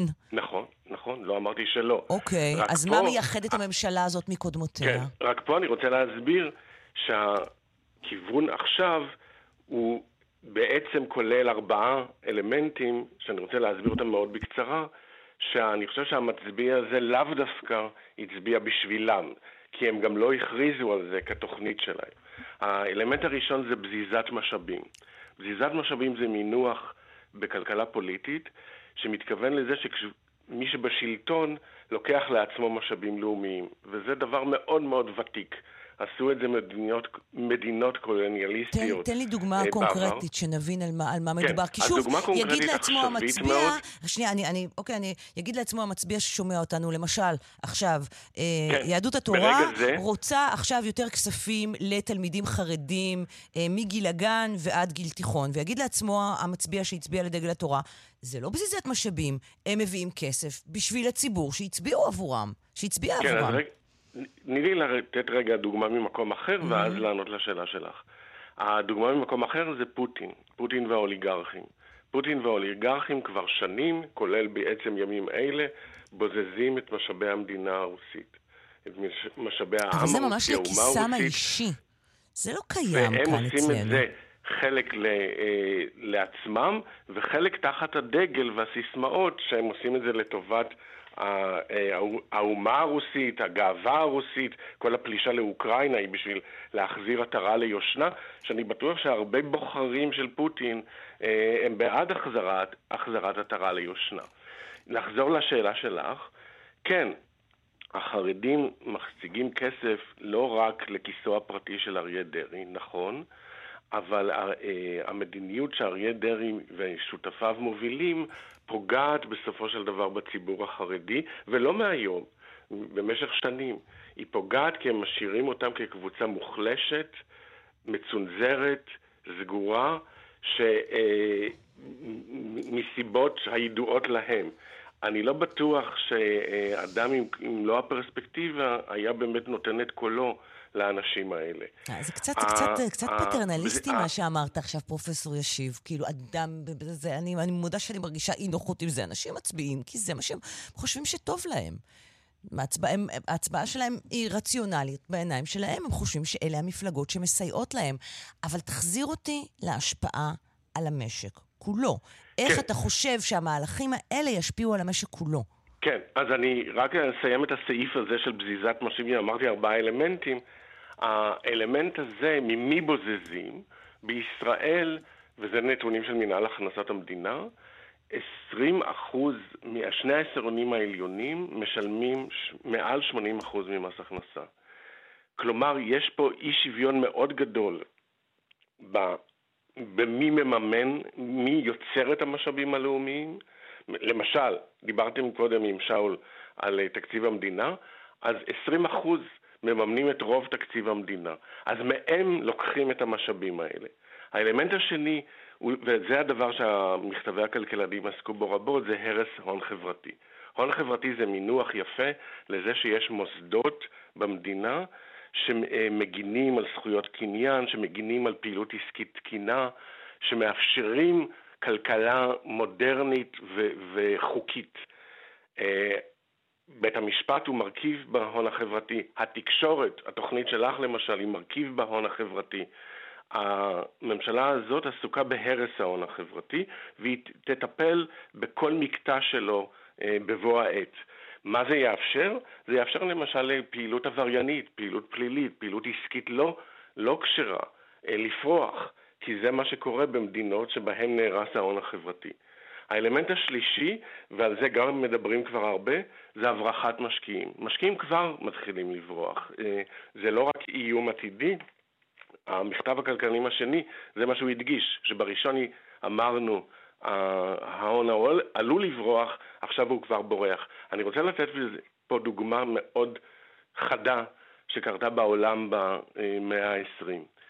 ארגנטינה מול צרפת. בתחילת המאה ה-20 שתי המדינות האלה היו עם תוצר לנפש דומה מאוד, מקום שישי בעולם, מקום מספר שש בעולם.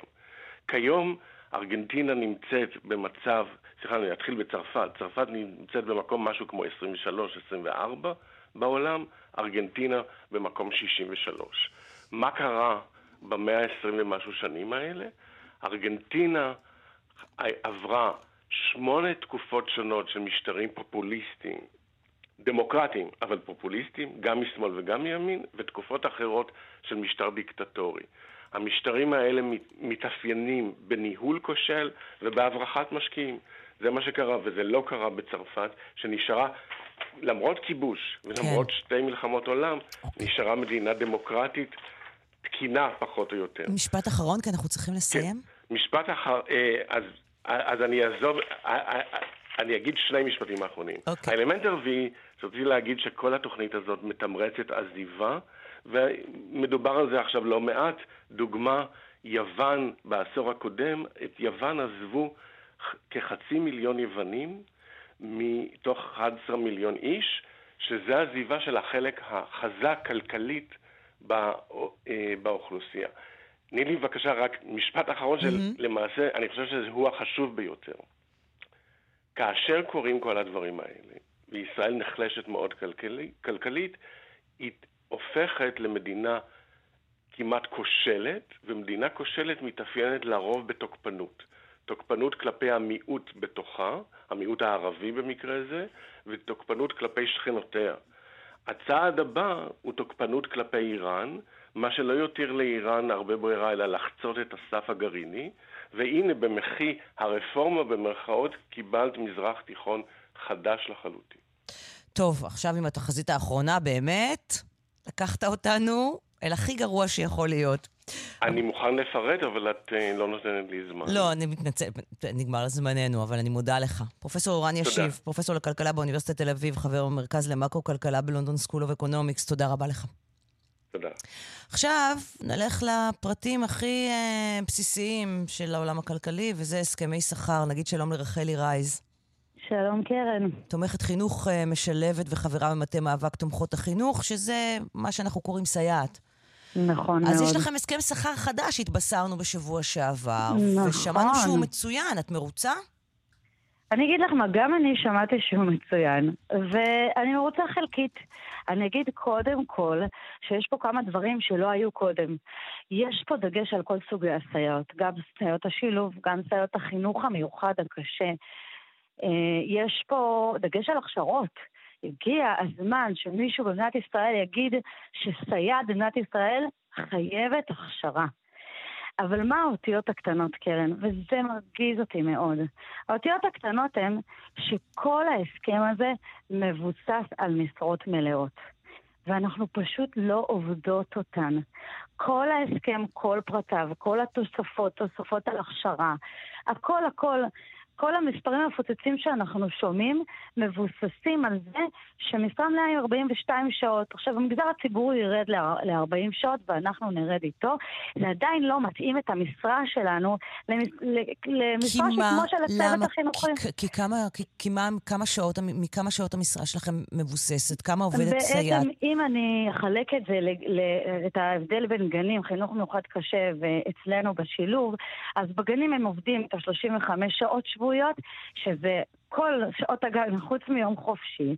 בחינוך המיוחד הקשה הן עובדות 30 שעות, ועל זה אני רוצה להגיד שאי אפשר לעבוד יותר.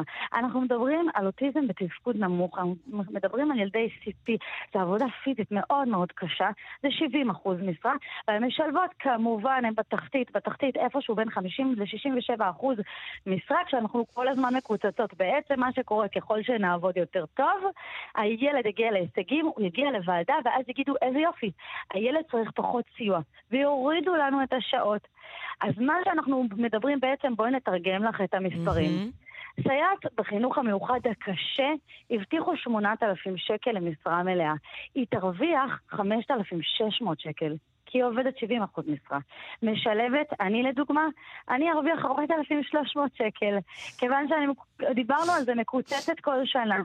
ההסכם הזה כולל תוספות, אז בואו נתייחס גם אליהם, כי הרבה אנשים אומרים, אוקיי, אבל יש אפשרות לתוספת. נכון. אז בואו נדבר למשל על תוספת אי-היעדרות. מה שבאים ואומרים לי בעצם בתוספת אי-היעדרות, קחי את הזכות הכי בסיסית שלך להיות חולה. ואת יכולה לא להרגיש טוב. ושימי אותה בצד רגע. את מרוויחה 4,300, בוא נפתה אותך עם 600 שקל, תבואי חולה. כלומר, זה ילדים. מענק 600 שקלים בחודש לסייעת אי שלא היעדרות. תיעדר כל החודש. כל החודש, אפילו יום אחד. אפילו יום אחד. כלומר, אם לא תיעדרי כל החודש אפילו יום אחד, תקבלי עוד 600 שקל לשכר נכון. שלך. זה בעצם אומר לך, אם את חולה, תבואי חולה. אל תנצלי את. הימי מחלה שלך. בדיוק. כי זאת הדרך היחידה שלך להוסיף עוד 600 שקל. נכון. למה? לשכר שהוא 4,300, זה לא מעט. 4,300, עם העלאה, עם העלאה. עכשיו, אני מדברת איתך אימא לילדה שהייתה מאושפזת במחלקת קורונה שניידר ילדים. בסדר, אם אני אחשוב שצוותי החינוך יבואו בשביל עוד 600 שקל וידביקו לי, יסכנו לי חלילה את הילדה, זו מחשבה מזעזעת. בעיניי לפחות. ובואי נלך על עוד תוספת, תוספת על הכשרות. דיברתי איתך על זה שיש פה משהו מבורך שנקרא הכשרה. מי שרוצה להגיע לשיא התוספת, ייקח לה, מהרגע שהתחילה, אם היא עובדת חדשה, 12 שנים להגיע למירב התוספת, וגם זה לפי אחוזי משרה. בעצם מה שאני אומרת לך פה, זה שלא השכילו להבין שסייעת היא צוות חינוכי, ולכן היקף השעות שלנו, המשרה שלנו, צריכה להיות מותאמת לצוותים החינוכיים. וזה לא קיים. תוספת- תגידי זה לי, לא קיים. הרעיון הרי מאחורי ההסכם הזה, זה שאפשר יהיה לבוא ולגייס סייעות חדשות, כי חסרות 6,000 סייעות, שזה נכון. מספר מטורף. יבואו עוד סייעות לעבוד בעקבות ההסכם הזה? אני רוצה להחזיר אותך למה שאמרתי ולשאול אותך, תבוא סייעת לחינוך המיוחד הקשה, לעבוד ב-5,600 שקל? תבוא סייעת שיודעת ש-12 שנה ייקח לה לתוספת, התוספת של 1,600 שקל שהיא מותאמת אחוזי משרה, אז היא כבר לא תגיע ל-1,600 שקל ב-12 שנים של הכשרה. כל שנה היא תלמד 60 שעות, 12 שנה ייקח לה עד שהיא תגיע לתוספת הזאת. אני לא חושבת. אני חושבת שעדיין צריך פה לעשות פתרון שורש אמיתי של התאמת המשרה שלנו, ואז ממילא כל המרכיבים יר- ייראו אחרת. אוקיי, בואי, את מוזמנת להישאר איתנו. אני יודעת שב-11 וחצי את צריכה לח- לחזור לעניינייך, אבל בינתיים, אה, כל עוד את יכולה, תשארי איתנו. אנחנו רוצים להגיד שלום לגיל ברטל, יושב ראש הסתדרות המעוף. שלום, בוקר טוב. שמעת את רחלי.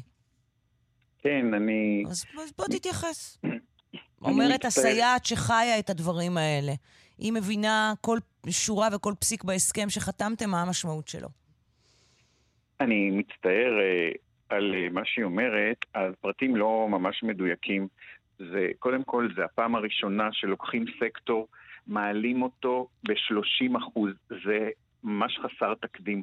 אנחנו לקחנו אולי כי בחשבון לפני כן השכר שגם פשוט היה כל כך מעליב. השכר, השכר היה לא נכון, ועכשיו הרמנו את הכפפה. לקחנו סקטור וטיפלנו בו מהיסוד. זה משימה לאומית, מה שעשינו. לקחנו בחשבון שהן לא, מס...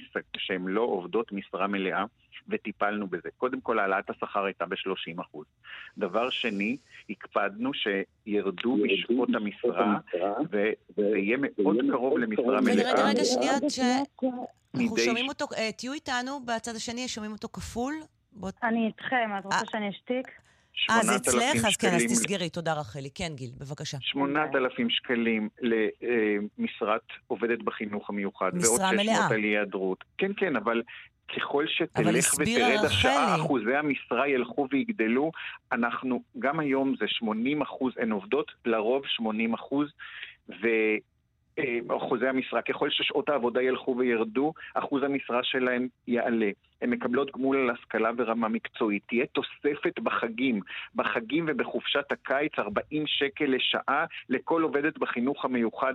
שמעי זה באמת בסך כל סכימת התוספות. הן עדיין מפוטרות 30%. כל קיץ? לא, לא, לא, לא, הן עובדות קבועות. עובדת שעובדת איקס שנים, כמו בשלטון המקומי. כמה שנים?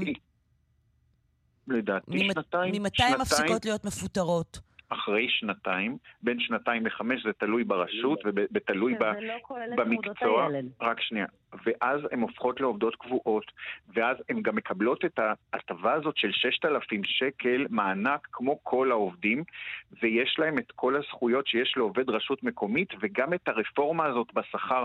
תקשיבי, זה, אנחנו ישבנו על זה חודשים ארוכים, למדנו ביסודיות את הצרכים שלהם, יש להם גם תוספת ותק לכל שנה, גם רמה מקצועית, וזה ועדיין- רפורמה חסרת תקדים, ועד- והם יקבלו ו- ועדיין... שכר מאוד יפה. איזה, איזה שכר מאוד יפה? 5,600 שקל זה לא, שכר זה לא מאוד יפה? 5,600, היא לא מדייקת. 8,000 זאת אומרת, לא מדייקת, היא 600 יודעת, בגמול- היא היא לא, היא- מקבלת את זה בסוף בבנק, לא אתה אז רק- ואני.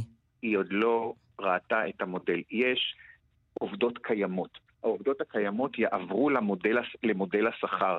את נוסחת ההמרה למודל החדש, את, אנחנו היום מדברים על סייעת חדשה שתיכנס. הסייעות הקיימות, יש להן מודל המרה. לא יפגעו להם בשעות, לא יפגעו להם בשכר, והם יקבלו את כל זה בנוסף לכל מיני הנחות. ההנחה היא שבעשר שנים היא כבר עברה את גמולי ההשתלמות שלה, אז היא תיכנס ברמה מקצועית גם אם היא לא עשתה אותם. יש כל מיני הנחות מטיבות להעביר את אוקיי. העובדות קיימות למודל. יש פה הטבות מאוד גדולות, וזה חסר תקדים בהיקפו. חשבנו על הכל. אה, אוקיי, רגע, לך ת- שהם- ת- תשאר איתנו. תשאר איתנו. אה, אני כשהיא תעבור רגע, ל-39 שעות שבועיות, זה תישאר כבר מאוד קרוב למשרה אה, מלאה. רחלי ירדה? אוקיי. אני אגיד לך מה חסר תקדים. אני מסכימה איתך שזה חסר תקדים, כי כי לפני כן המצב היה פשוט כל כך קטסטרופלי ואף אחד לא התייחס אליהם. השאלה, האם אין פה, כמו שאמרה רחלי, היה צריך להשוות את הסטטוס שלהם, את המעמד שלהם, את השעות שהן עובדות, לחלק מהצוות החינוכי של הגן. גם אולי... הם חלק- הם, הם לא. הם, הם חלק בלתי נפרד מה, מהצוות החינוכי. הן ממש הם- לא עובדות באותם, באותם תנאים של, אה, של, של, של גננות, זה עולם תראי, אחר לגמרי. יש- כי גם זה נכון. ההכשרה היא אחרת לגמרי, כי היום לא, בשביל יש- להיות יש אה, סייעת ויש צריך. דופק. זה כמו לומר, זה כמו לומר שרופא ואחות עובדים באותו בית חולים, אז הם צריכים לעבוד אותו דבר ולהשתכר אותו דבר. יש גננת שבבית מכינה, מכינה מערכי שיעור, ויש לה עוד כל מיני מטלות. עכשיו לסייעת קירבנו אותה מאוד לגננת, הוספנו לה בשכר 30 אחוז, ונתנו לה תנאים, היא היום תומכת חינוך, זה יהיה מקצוע מבוקש. לקחנו אותה, ו-30 אומרת אחוז רחלי שאף אחד העלאה. לא ירצה להמשיך, לא, אף לא. אחד לא יבוא בעקבות זה. אני רציתי להגיד לך שעכשיו הבעיה היא לא הסייעות, הבעיה היא המטפלות מ-0 עד 3, שבהן נצטרך לטפל כי הן נושאות עיניים לשכר הסייעות ורוצות כולן להיות סייעות, ועכשיו אנחנו נצטרך לטפל בזה. אבל טוב, אני באמת. תוהה, גיל, באיזה כן. עולם כולם רוצות להיות סייעות, אבל אין ספק שמי שעובד בגילאי 0 עד 3, זה בכל הצוותים החינוכיים, זה באמת הסקטור הכי פחות מפוקח, אה, עם שכר ראוי וכך הלאה, כי אף אחד לא מסתכל בכלל עד 0 עד 3. זה לא שלא מסתכל, זה זה מופקר המדינה לגמרי. הפריטה, המדינה הפריטה את זה למפעילים פרטיים, כן. והיא התנערה קצת מאחריותה, וזה המסע הבא שלי, זה הפרויקט שלי, לקדם גם תגיד אותם. לי רגע, ממש לפני שאנחנו מסיימים, מה זה העניין הזה של ה-600 שקל אם uh, תבואי כל החודש? אל ת... ת- שזה בעצם 600 שקל uh, תבואי חולה? חלילה תבואי חולה. חוק דמי מחלה כל אומר... הסייעות שב- מבינות חוק- את זה ככה. חוק, לא, לא, לא. חוק דמי מחלה אומר שביום הראשון לא משלמים, ביום השני משלמים חצי, ובשלישי זה בחוק. המעסיקים רצו להכיל את החוק ולא לשלם על יום מחלה. אנחנו התנגדנו, וזה היה דיל ברייקר. העובדת תקבל דמי מחלה אבל זה לא מהיום קשור, הראשון אתה, אתה. עכשיו, רגע, אני, אתה, אני אתה מסביר מזיז לי את לא, לא. השער. למשהו. זה, לא, זה לא קשור. את אתם נותנים 600 עובדת- שקל לעובדת שתבוא כל החודש ולא תהיה חולה. אנחנו רצינו שעובדת וגם אמרו את הסיבה לזה. מהיעדרויות, רגע, רגע, היא אוקיי. תימנע מהיעדרויות. אז יש לה, אם היא תבוא ותעשה מאמץ ותבוא ותחליף ותעבור. כל החודש, את- לא חלילה לא שהיא חולה. אם היא תהיה חולה, היא תקבל דמי אבל מחלה מהיום הראשון. זה, אבל, לא, אבל צ'ופר למי שבא קרן, כל אבל- החודש זה לבוא אבל ולהגיד... אני נותן לך צ'ופר, אבל תני לי רק להשלים את הצ'ופר. בבקשה, כן. אם היא תהיה חולה כמוני וכמוך, היא תקבל מהיום הראשון דמי מחלה ושכרה הבסיסי מובטח לה. אם היא תעשה מאמץ ותבוא כל החודש, היא תקבל 600 שקלים. אם אנחנו בסוף, בסוף השנה, אם נראה שהיה חודש שהיא הייתה לה תקלה והיא הייתה חולה, בסוף השנה מתח... באים תקלה? ובודקים... כולם חולים, לא, מה זה תקלה? כן, רגע, אבל תני לי תגיד, להסביר. אתה מקבל 600 שקל תני לי אם אתה... אם להסביר אתה רגע, לא... רק שנייה. מהמם. יש הרבה מודלים על אי היעדרות ותגמול. אני רק תני לי את הנדבך האחרון, ואספר לך שאם היא הייתה חולה בחודש מסוים, בסוף השנה מסתכלים על, על ההיעדרויות שלה, ואם היא נעדרה באופן ממוצע פחות, עד עשרה ימים. היא תקבל אלף שקל כפיצוי על אי ההיעדרות. אנחנו נתנו לה את כל הזכויות הסוציאליות במלואן, הרבה מעבר לחוק, כמו לכל רשות מקומית. תביטי, עובד רשות מקומית, אם יחלה, יקבל, לא יקבל תוספת ולא לא תוספת. הוא יקבל את היום מחלה שלו. אבל זה בדיוק היא תקבל העניין. את היום מחלה כן, שלה, אבל- אבל היא גם אתה- תקבל תוספת על המאמץ שלה. טוב. זה תוספת מאמץ והתמדה. אוקיי, זה בדיוק, ולנסות זה, לתגמל לא, אותה, לא. זה להמריץ זה- אותה. אני אגיד לך למה לא. זה במקום לתת לה עוד אלף שקל למשכורת, או עוד מאה שקל למשכורת כל חודש, אתה אומר לה, תבואי חולה, אני אתן לך אלף שקל בסוף השנה. עובדה שזה לא קיים בשום הסכמי לא שכר של עובדים חלילה. רגילים, של עובדים שהם מוגנים.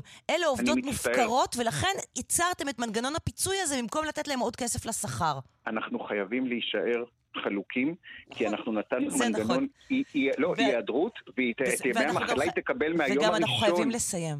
בסדר גמור. אני מאוד מודה לך. תודה אה, רבה. גיל ברטל, יושב ראש הסתדרות המעוף, ותודה לרחלי רייז, אה, אה, תומכת חינוך משלבת וחברה במטה מאבק תומכות החינוך. תודה רבה לשניכם. פרסומות ותכף נחזור. 11 כמעט 38 כאן בסדר יום, שלום לאורן אהרוני.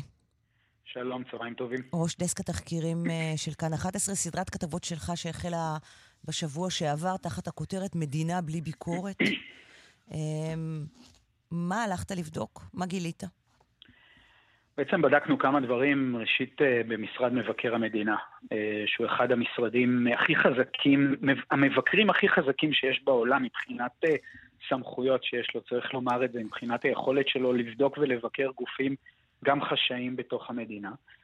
אה, ובדקנו שם כמה דברים, אחד מהם זה היחס לחושפי שחיתויות, ושם ראינו אה, מצב אה, באמת בעייתי שבה, שבו אומרים לנו חושפי שחיתויות בצורה גלויה וברורה לא שווה להיות חושף שחיתויות במדינת ישראל, משהו שצריך להדליק הרבה נורות אזהרה לגבי מה שקורה כאן. מבחינת היחס שהם מקבלים אחר כך והיכולת שלהם אחר כך בכלל לתפקד ו- ו- ולהמשיך בחייהם. אה, ואחר כך גם בדקנו דברים והתנהלויות בתוך משרד המבקר, על כך שיש אנשים שבאים עם אה, סיפורים על שחיתויות ועם לידים ועם אנשים שרוצים לדבר והוא לא מוכן לפגוש אותם. אה, לא רק הוא אגב, לשלוח אנשים מתוך משרד המבקר לפגוש אותם. התנהלויות שמצביעות לכאורה על ניגודי עניינים שם, תלונות מצד עובדים על בעיות במינהל תקין בתוך משרד המבקר.